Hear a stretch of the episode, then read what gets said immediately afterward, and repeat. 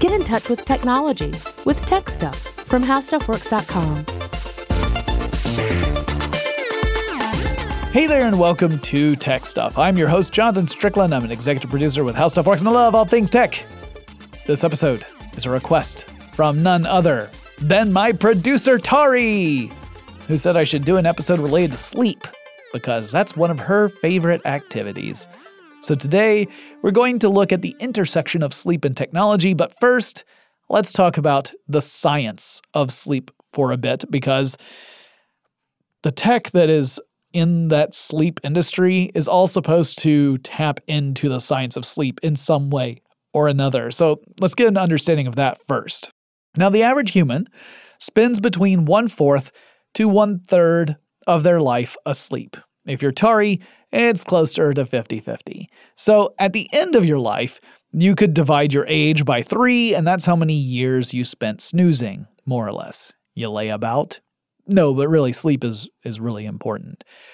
Until the mid 20th century, the general thinking around sleep was that it was just a time of rest when your body and your brain kind of went into hibernation mode and laid dormant.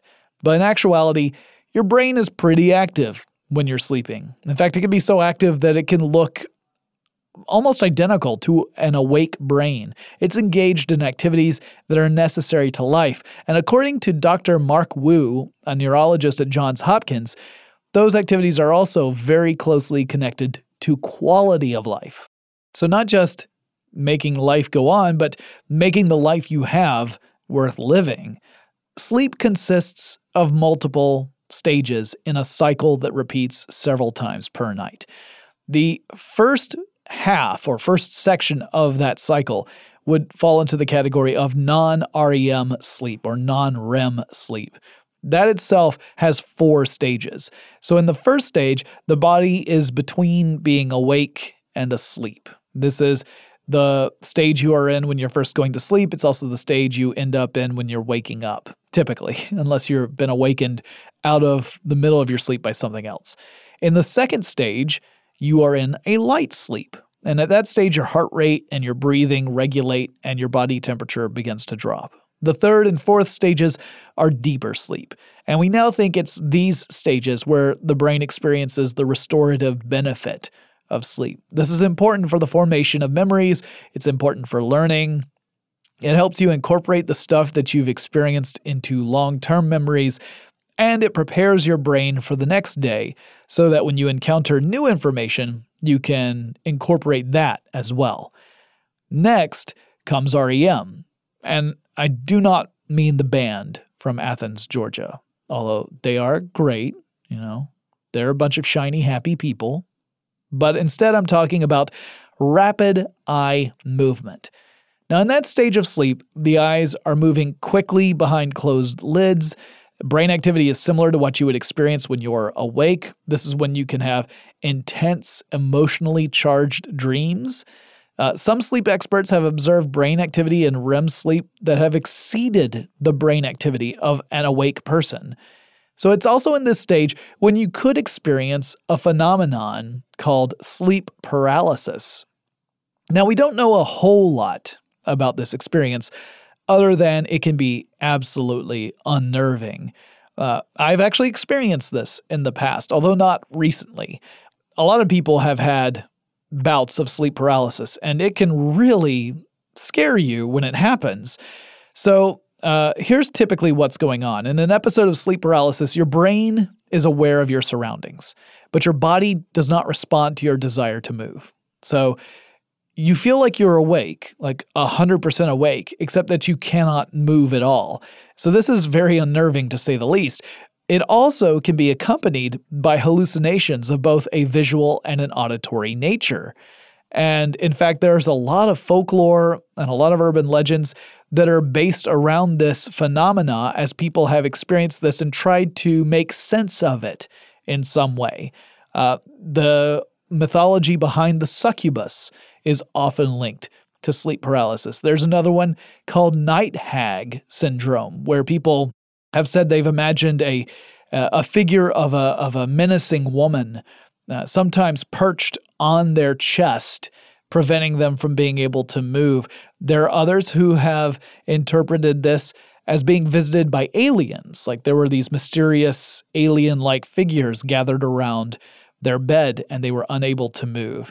They all seem real, and it is genuinely scary to not be able to move, but from what we can tell, this is all based on an actual natural phenomenon that happens sometimes when you are aware during an REM stage of sleep, but you are unable to move. There's no supernatural cause for that. It's something that just occasionally happens. For some people, it happens more frequently than others. Sometimes it happens during times of great stress and anxiety, and other times you might not have these problems at all. But why would you be paralyzed in the first place? Why would you be unable to move? Well, when you go into REM sleep, your body essentially has this sort of shut off switch for uh, your your conscious movement. It's probably so that we don't hurt ourselves by thrashing around violently in response to those vivid, emotionally charged dreams that I mentioned that we experience during REM sleep.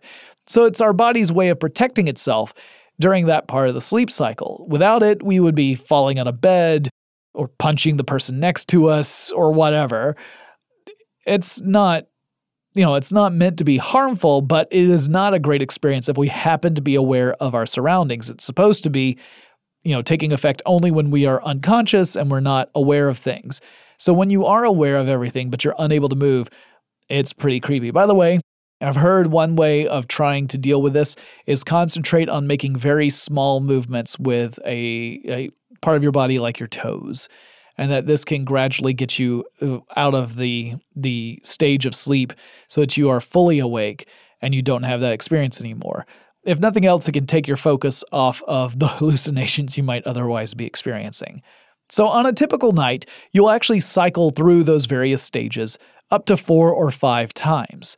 But also, with each cycle, you spend a little less time in stages three and four of the non REM sleep and you spend more time in REM sleep. Now, previously, scientists thought that REM sleep was the stage that was really important, that was restorative, that would give you that lovely feeling of being rested when you wake up. These days, scholarship suggests that it's really those third and fourth stages of non REM sleep that are the most important. So, kind of like how food science keeps changing, sleep science keeps changing too, where we think we know what's going on, and then as we learn more, we realize well, that might not actually be true. Maybe this other thing is true. There are two main drivers for sleep, biological drivers. The first is what we call circadian rhythms. Uh, these are controlled by what amounts to a biological clock in the brain. The clock does not just keep time. I mean, it does keep time. You can separate people from external stimuli and they will fall into a natural circadian rhythm. Typically, it's a little bit longer than 24 hours, that rhythm. So you will gradually get off the day night cycle that everyone else is on if you are, again, uh, sequestered from everybody else. But it reacts to external stimuli like light cues. So when it gets darker, the brain starts to trigger the production of a hormone called melatonin. And when the brain senses light, it begins to, to pull back on melatonin production. So, this is one of the reasons you hear people say you should limit the light sources that are in your sleeping area uh, so that you can help trigger this production of melatonin. It's one of the reasons why I use a sleep mask, actually. Now, as for what melatonin actually does for humans, well, it's not completely understood, but it might help synchronize circadian rhythms in different parts of the body as this hormone travels throughout the body. It's produced by the brain, but then it travels to all of our organs and it interacts with tissues that have melatonin receptors. Melatonin receptors are special proteins that some tissues have. Melatonin probably contributes to initiating and maintaining sleep, and also helping our bodies maintain the rhythms necessary for typical activities during the day and night cycles. So, in other words, making sure everything's ready for action in the daytime and ready for rest at night. And it's not essential for human sleep, but we tend to sleep better during the times that melatonin is being chugged out by our brains. So you can sleep during the day and be awake at night. It's just not as easy to do. The second thing to regulate sleep is called the sleep drive. Our bodies require sleep. Our bodies crave sleep. Throughout the day, our desire for sleep increases. And when it reaches a certain level, we gots to sleep, or we start suffering some pretty nasty drawbacks. Sleep and hunger are in many ways similar to one another because our body also increases in hunger and we want to eat. However, our body goes an extra step when it comes to sleep because no matter how hungry you are, your body doesn't make you eat. You make yourself eat, but your body doesn't force you to eat. However, if you're super sleepy, your body can totally make you go to sleep without you choosing for that to happen. Even if you don't want to go to sleep at that moment, maybe you're doing something important, like driving a car if you're tired enough, your body might force you to go through what are called micro sleep sessions. During those moments, you'll sleep for a couple of seconds at a time, even with your eyes open. So you kind of zone out for those couple of seconds, which can, again, be really dangerous depending on what you're doing. Also, uh, you might want to take naps. Uh, if you want to take naps, that's fine. Just try to limit your naps to less than half an hour, especially if it's later in the day, because otherwise that can throw off your sleep drive and make it harder for you to get to sleep at night. So typically, you want to keep your naps to 20 to 30 minutes, uh, especially later in the day. Sleep helps our brains deal with input. It promotes what is called brain plasticity. When you're low on sleep, you're going to have problems learning stuff, remembering things. You're going to have that foggy feeling.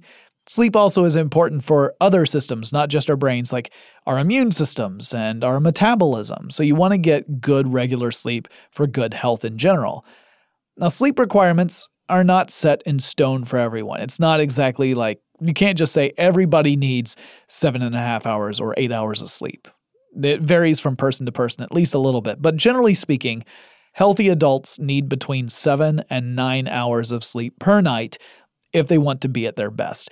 Kids and teenagers need more sleep than adults do, and the older we get in general, the less sleep we tend to need. But even senior citizens would really only be at their best if they got at least seven hours of sleep per night.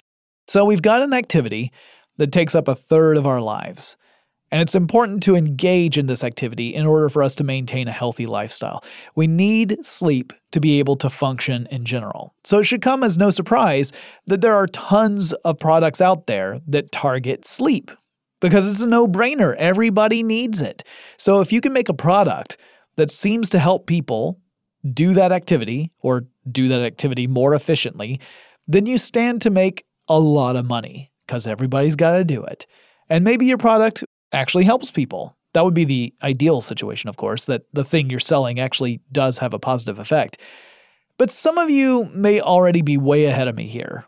If there's still a lot we do not know or understand about sleep, it's probably challenging to create products that will work for a wide variety of people in a way that legitimately helps you sleep. That is, in fact, the case, or appears to be. That's not to say every sleep product out there is bunk, but it's good to turn on those critical thinking skills when we start looking at sleep technology. I'll explain more in a second, but first let's take a quick break to thank our sponsor.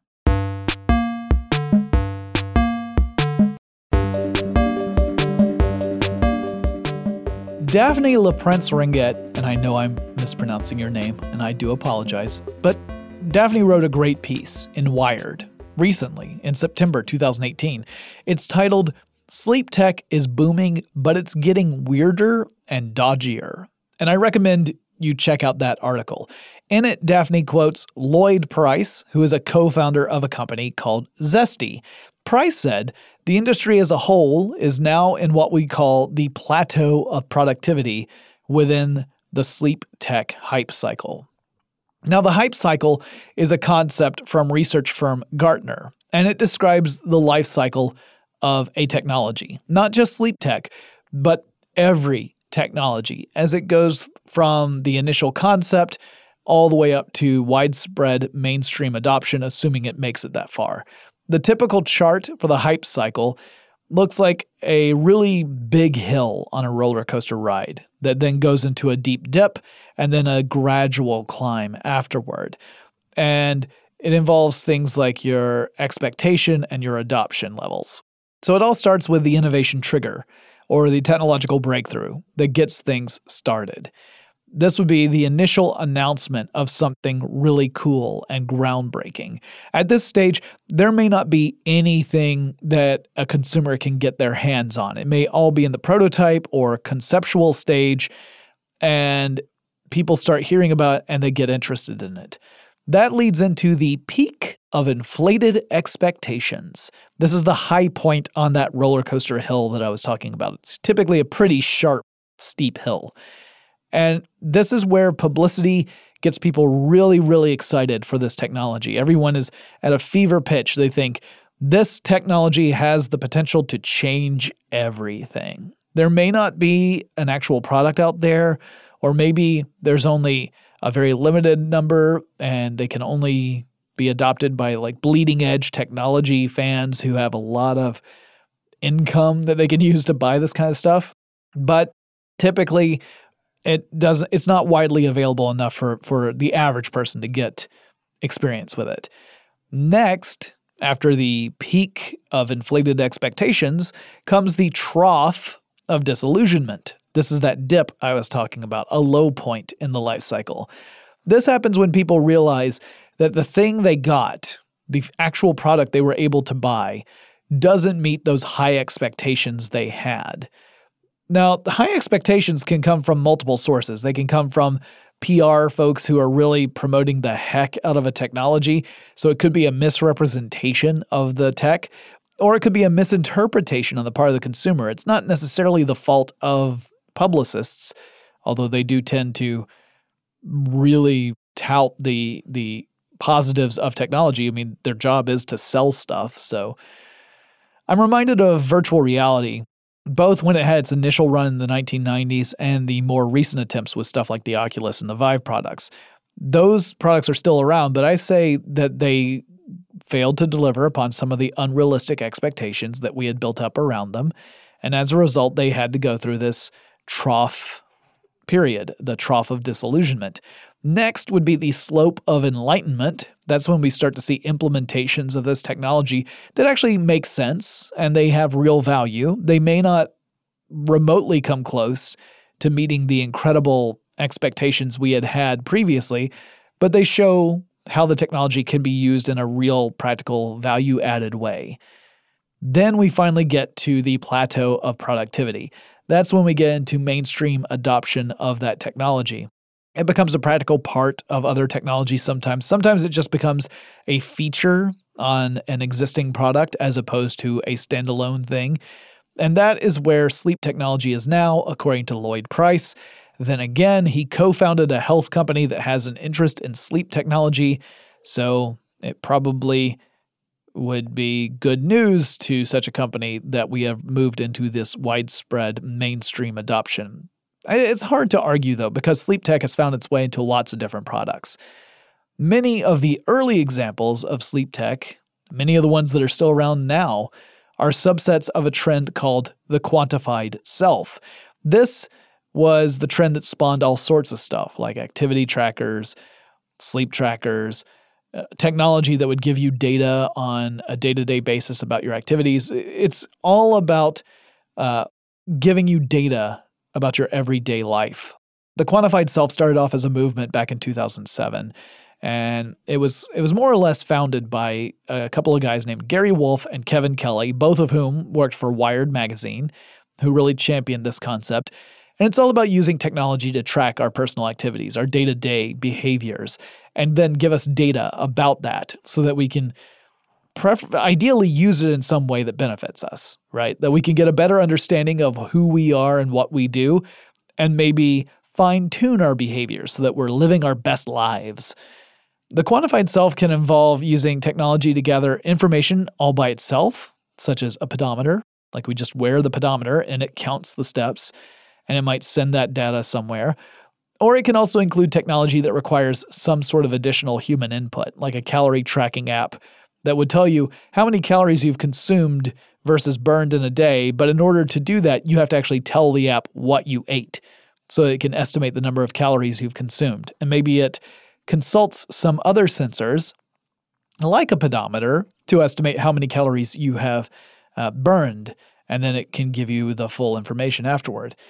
Sleep trackers fall into this category of the quantified self technology. These are devices they're supposed to monitor your sleep patterns and send that data to you in some useful way. So, how do sleep trackers work? Well, it kind of depends on the technology. There are a few different approaches. But the first level of sleep tracking depends heavily on accelerometers. That obviously measures acceleration. This method of assessing sleep predates activity trackers and sleep trackers. It's called actigraphy, and there are specialized pieces of equipment called actigraphs. And they, they typically look like a watch. You would wear an actigraph on the wrist of your non dominant hand in your typical sleep study. The actigraph can register and record movements, so it's essentially the same thing as activity trackers and Fitbit trackers, but it's been around for a long time and it was largely just the domain of the medical establishment, not, not something you would go out and buy. The data that would be gathered from these sleep sessions would be analyzed to estimate sleep parameters and tell the sleep specialist how well or poorly you slept in a given night. And sleep specialists have been using actigraphs for several years. And it's one of the preferred methods for measuring sleep activity because it allows the user to sleep in their own preferred space, like their own bed, rather than having to try and sleep in a lab setting. It is not the most accurate method of measuring sleep activity, but it's less invasive than the more accurate approaches. According to the National Center for Biotechnology Information, Actigraphy has been well validated for the estimation of nighttime sleep parameters across age groups, but the validity of the estimation of sleep onset latency and daytime sleeping is limited. Clinical guidelines and research suggest that wrist actigraphy is particularly useful in the documentation of sleep patterns prior to a multiple sleep latency test, in the evaluation of circadian rhythm sleep disorders, to evaluate treatment outcomes, and as an adjunct to home monitoring of sleep disordered breathing. Actigraphy has also been well studied in the evaluation of sleep in the context of depression and dementia. Now, it is important to remember that this is within the context of sleep specialists working with patients. The trackers we tend to rely upon today may give us information about our sleep activity, but it's not a substitute for a medical professional if there's something wrong going on but it might be a way to alert us that there's something we should have checked out. Also, the more disrupted your sleep is, the more accurate actigraphy can be in telling you what is actually going on. Now, there's another side to sleep trackers that is also problematic, and that's the anxiety some people feel when they're trying to beat their high score, as it were. So, you typically get your sleep feedback data uh, fed to you in some way that's related to a grade. And people like getting good grades and they hate getting bad grades. And they start seeing that they have mediocre grades and they think, well, I want to get that score up. That competitive nature starts to come through. But this actually can start to create anxiety and stress. You're stressing out about getting a better grade in sleep. There's actually a name for this it is orthosomnia. Now, literally, that word would mean correct sleep but it's being used to describe people who have an unhealthy fixation on achieving that perfect night's sleep to beat last night's score. Oh, it's so important to me. And then, ironically, that can actually prevent you from getting even a good night's sleep, let alone the perfect night's sleep. And perhaps the more ironic thing is that these users could be worried about data that isn't even accurately reflecting their sleep to begin with. They could be looking at a grade and thinking, I can do better than that, without knowing that they already have done better than that. Fitness trackers that claim to tell you how long you spent during each stage of sleep in that cycle I was talking about earlier are not really reliable because they measure movement. But sleep cycles don't depend on movement so much as they depend upon brain activity. So, fitness trackers are literally not measuring the activity that's actually linked to the various stages in the sleep cycle. They're measuring movement, not brain activity. Fitness trackers tend to give you a pretty high margin of error when it comes to tracking how much time you actually spent sleeping, not to mention the quality of the sleep. So you can't even really trust most sleep trackers to give you an accurate reading of how long you slept, let alone how well you did it. So you could be obsessing over a grade that isn't reflecting reality in the first place. Now, these days, sleep trackers are finding their way into lots of other products, including pads that are supposed to slip under your mattress, or special pillows that monitor the movement of your head throughout the night. But they all pretty much track the same thing. They're all tracking movement. Some of them do have nifty features that let you tie together the sleep tracker with automated systems in your home. So let's say it's the morning and you're starting to move around and it's indicating that, hey, this guy's probably woken up because he's moving around a lot.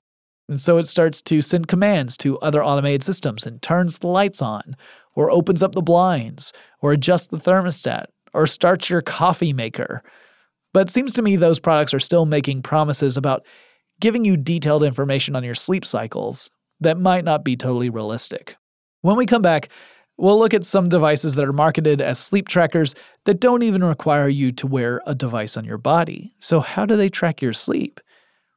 You'll have to listen carefully. But first, let's take a quick break to thank our sponsor.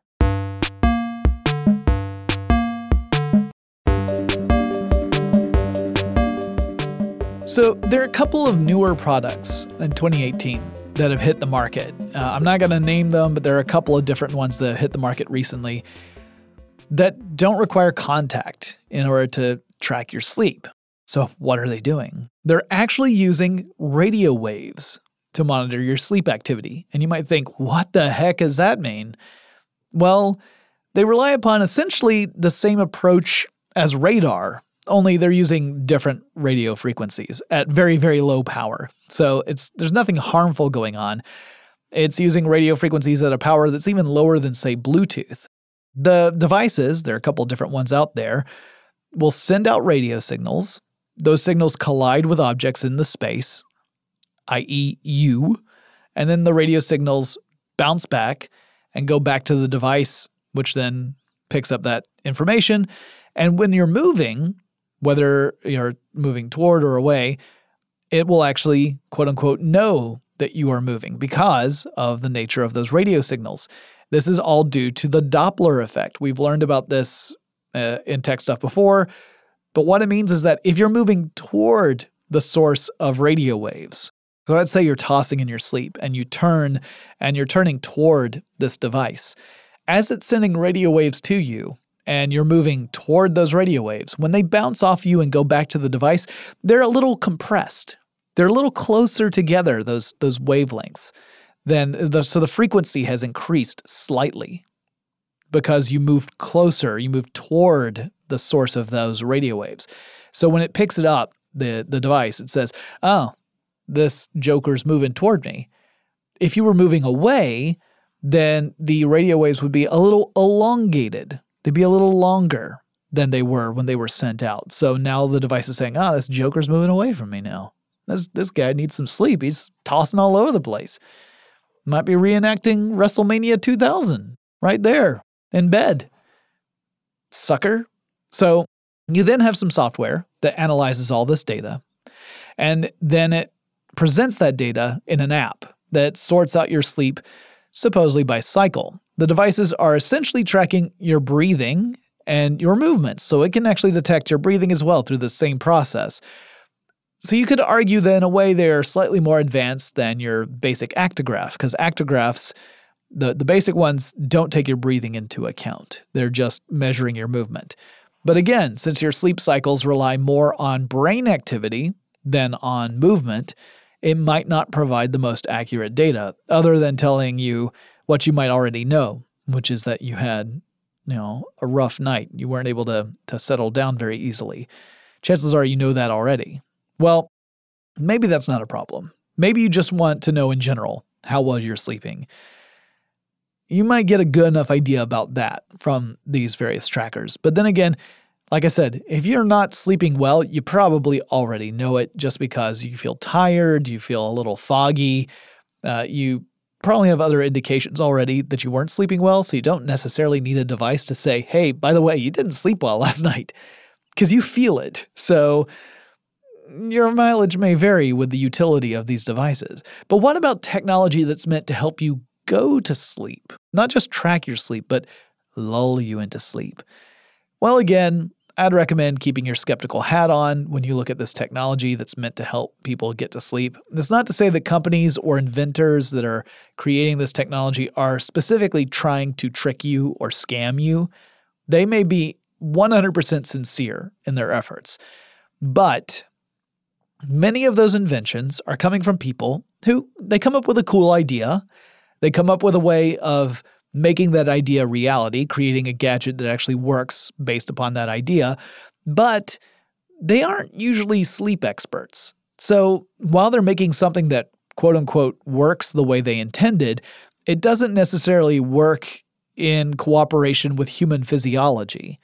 So their gadget may do what it was supposed to do on a technical level, but it may not be actually useful in a practical level.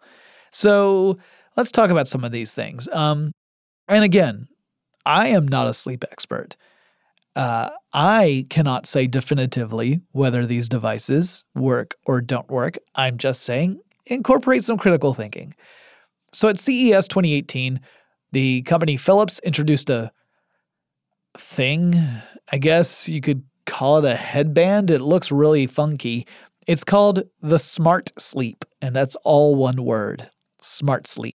You'd wear it, and it's supposed to monitor your brain activity during sleep. Now, since that's the real indicator for which sleep cycles you're passing through at any given time, that part at least is right on track, right? You want to measure brain waves more than movement or breathing because it's going to tell you more accurately how much time you spent in each stage of the sleep cycle. However, I don't know how accurately it can read brainwave activity. That's actually a little tricky. You know, if you're using an EEG, uh, you would typically use electrodes placed in specific spots along the scalp. And there are even versions of that that go beyond that. They require implanted electrodes. That's talking about surgery in that case, to surgically implant sensors. But there are lots of EEGs that just use the surface level sensors. These sensors have to be pretty sensitive to pick up brainwave activity because they have to detect it through the skull. And typically, they can only detect the surface level activity, not anything deeper, because again, you've got a, a pretty good insulator with that skull there. So, this consumer level device is supposed to monitor those brainwaves and detect the various stages in the sleep cycle. And when you enter slow wave sleep, the device begins to play customized audio tones through special bone conduction speakers.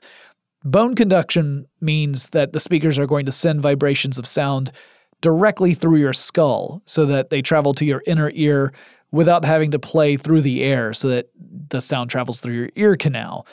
Ideally, that would mean that if you happen to sleep in the same room as other people, those other people are not going to hear those sleep tones going off in the middle of the night because it's going to be playing it directly against your skull. Does it work? I have no idea. I am skeptical. Uh, I tried to search for any clinical trial information about this because it, maybe it does work but I couldn't find any actual clinical trials. I did find a proposed study, so it sounds like it's one that has not yet actually happened. That proposed study comes from Philips itself, and the description of it does not fill me with confidence, honestly. The description of the study begins like this quote, This study is a non randomized, unblinded, uncontrolled case series clinical trial validating the Smart Sleep product including Sleep Mapper app in the home setting, end quote. So the fact that it's non randomized, unblinded, and uncontrolled does not seem like it's a very scientifically rigorous approach. Those are all flags for me. Uh, I would much prefer a randomized, blinded, and controlled test where you have a control group. You don't know, uh, each subject wouldn't know whether he or she is in the control group or the uh, the actual test group. Uh, they would be randomly selected. All of that would be much better if you want scientific rigor. However, when you realize the purpose of the study is really to legitimize a product that's already out on the market, you start to get the feeling that perhaps Philips isn't super invested in making sure it has the scientific chops to back up the claims, but that's all guesswork on my part, though. That's just the skeptic and cynic in me talking. So it doesn't necessarily mean the product doesn't work. I'm just skeptical, and I suggest people use critical thinking. But hey, what about a sleep robot? Yeah. You ready to hear this one, Tari? Tari is really excited about hearing about the sleep robot. So the sleep robot, you're probably already imagining some sort of, you know, maybe like a like a robo teddy bear, or maybe it's maybe it's a robot that's fully sized humanoid robot that can, you know, spoon you. But no. It kind of looks like a giant kidney bean made out of fabric, like a plush kidney bean that weighs about four pounds. You're supposed to hug it when you're going to sleep. So you do kind of spoon it. You like lay on your side and you hug this this kidney bean, like you know, like we all want to when we go to bed at night. We're just like, God, I wish I had a enormous kidney bean I could cuddle right now. Well, now you can uh, with this Somnox sleep robot. The robot, some people argue it's being very generous to call it a robot, has a speaker and it has a smart card reader, so you can actually store music on a smart card and then insert the smart card into the robot and it will play back whatever music you've put in there. So if you want, you know, nice soothing classical music or some very uh, gentle electronic music, or maybe you want Andrew WK telling you to party in your sleep, you can do that. And it has a mechanism also inside of the thing that simulates breathing. So now you've got a breathing kidney bean clutched to your chest. Now, the idea is that you would hug this thing and you would slowly try to adjust your breathing so that your breathing rate would match the pattern that the device had set. And this would help you relax and bring on sleep. The device is supposed to shut off automatically once it detects that the user has fallen asleep. So, does it work? Well, it's based off principles that have been studied by sleep specialists, including this method of controlling your breathing in order to become more relaxed.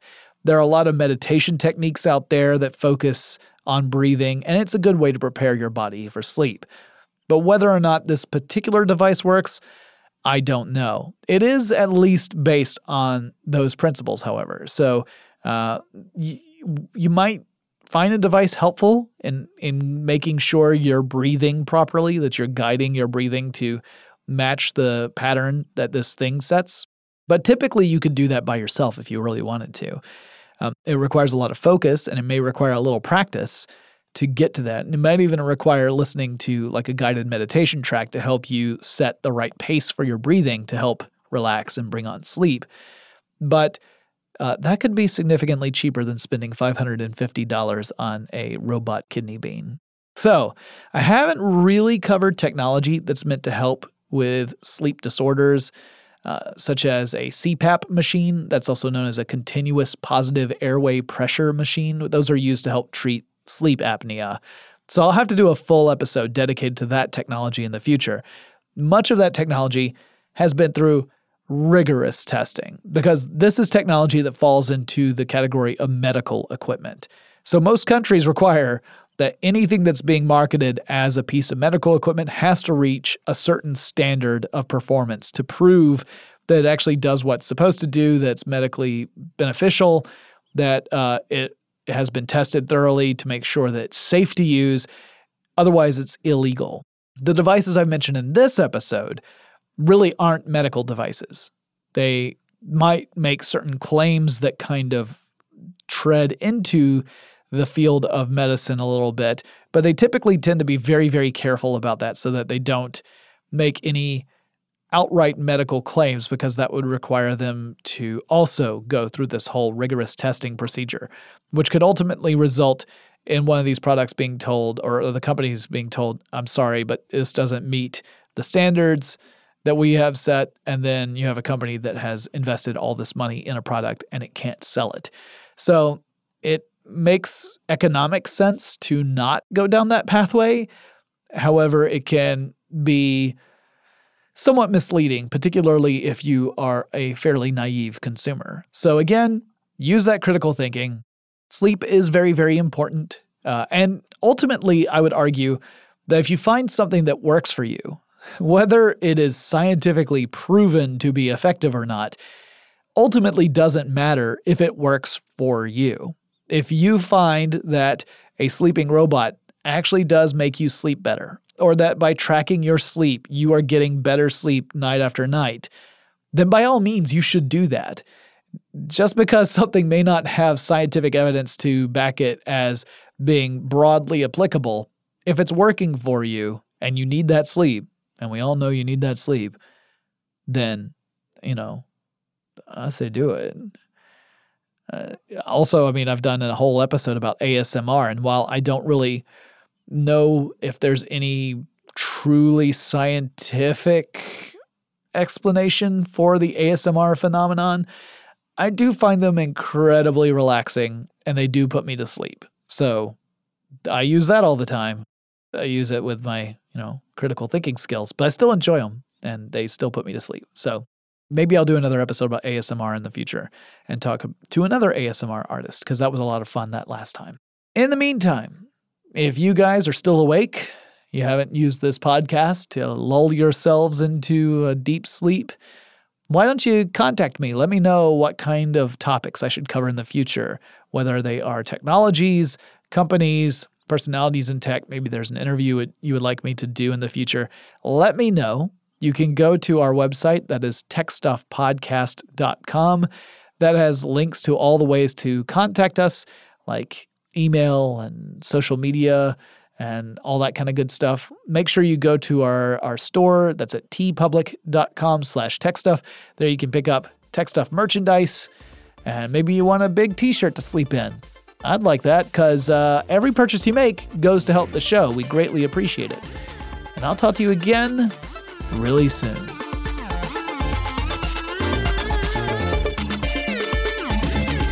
For more on this and thousands of other topics, visit howstuffworks.com.